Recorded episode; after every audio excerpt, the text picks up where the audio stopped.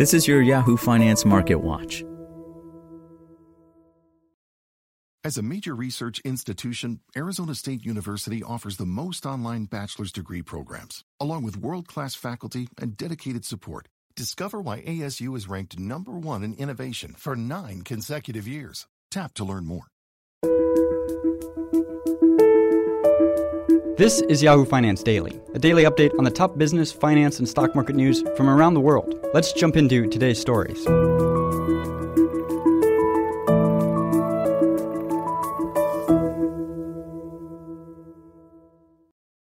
U.S. stocks gained Monday as Wall Street clawed back from a losing week and an upcoming inflation reading kept investors on their toes. The S&P 500 climbed around 1.2%, while the Dow Jones Industrial Average jumped 380 points or 1.1%. The technology-heavy Nasdaq Composite advanced 1.5%. Looking at what's on tap for today, Tuesday, lots of earnings are being reported including Coca-Cola, Airbnb, Marriott International, Exelon Corp among many others. Today, we're going to take a deep dive into why you should care about CVS acquiring Oak Street Health. CVS's announcement of its $10.6 billion deal for Oak Street Health is the latest example of how major healthcare players are slowly expanding their reach throughout different segments of the industry. In the past two decades, CVS has acquired an insurance company, Aetna, a pharmacy benefits manager, Caremark, launched its Minute Clinic, and is now expanding into more clinical care services. In addition, it is pursuing a strategy to help to diversify clinical trials. All the major healthcare companies are in some way pursuing what is known as vertical integration, or combining their business with other segments of the health industry. Take, for example, the biggest commercial insurer, United Healthcare. It has the Optum brand, a pharmacy benefit manager, and a healthcare provider used in physicians' offices and Optum Rx, which helps United compete in the pharmacy benefit space.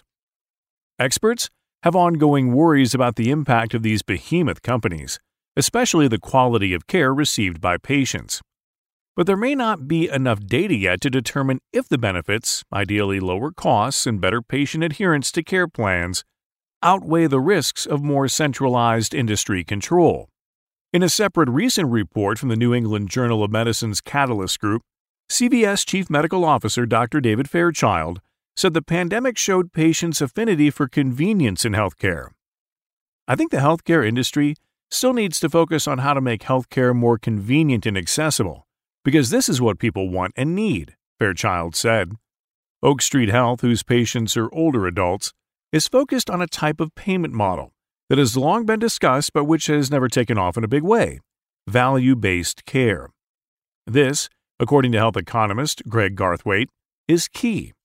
If people have always said the problem with U.S. healthcare is the fee for service system, where we don't really have a system to buy health, we have a system to buy healthcare services, and everyone in this system makes money when you consume more care.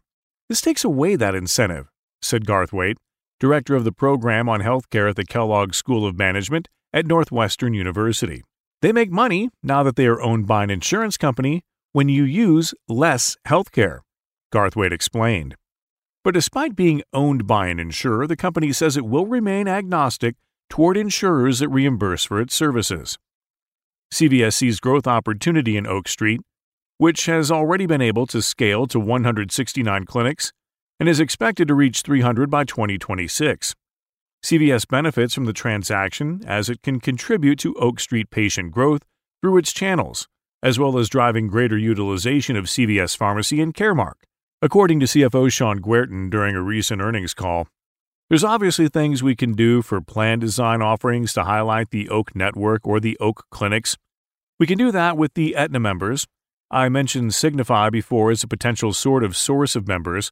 But when you just think about the vast array of members that we interact with, and the vast array of seniors that we interact with every year, Across this company, this is a much wider catch basin, if you will, for potential growth, Guertin said. Analysts have hailed the move, even while criticizing the price tag.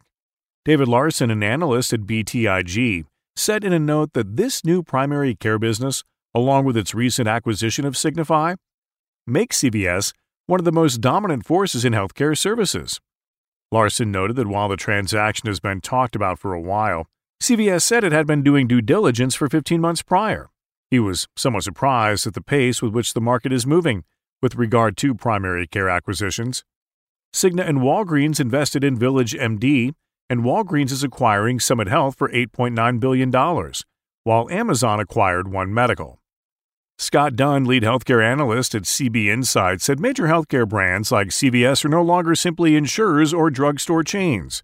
In a recent note, Dunn said these moves demonstrate the continued push by many high profile pharmacies into fast growing healthcare markets such as senior care, primary care, and home health. For more live coverage of business, finance, and stock market news, please visit yahoofinance.com. We'll be back tomorrow morning with your daily update. So until then, thanks for listening.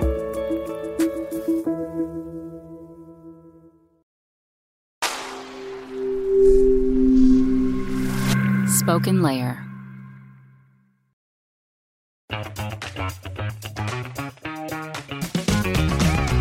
There, I'm Dylan Lewis, one of the hosts of Motley Fool Money. Each weekday on Motley Fool Money, we talk through the business news you need to know and the stories moving stocks on Wall Street.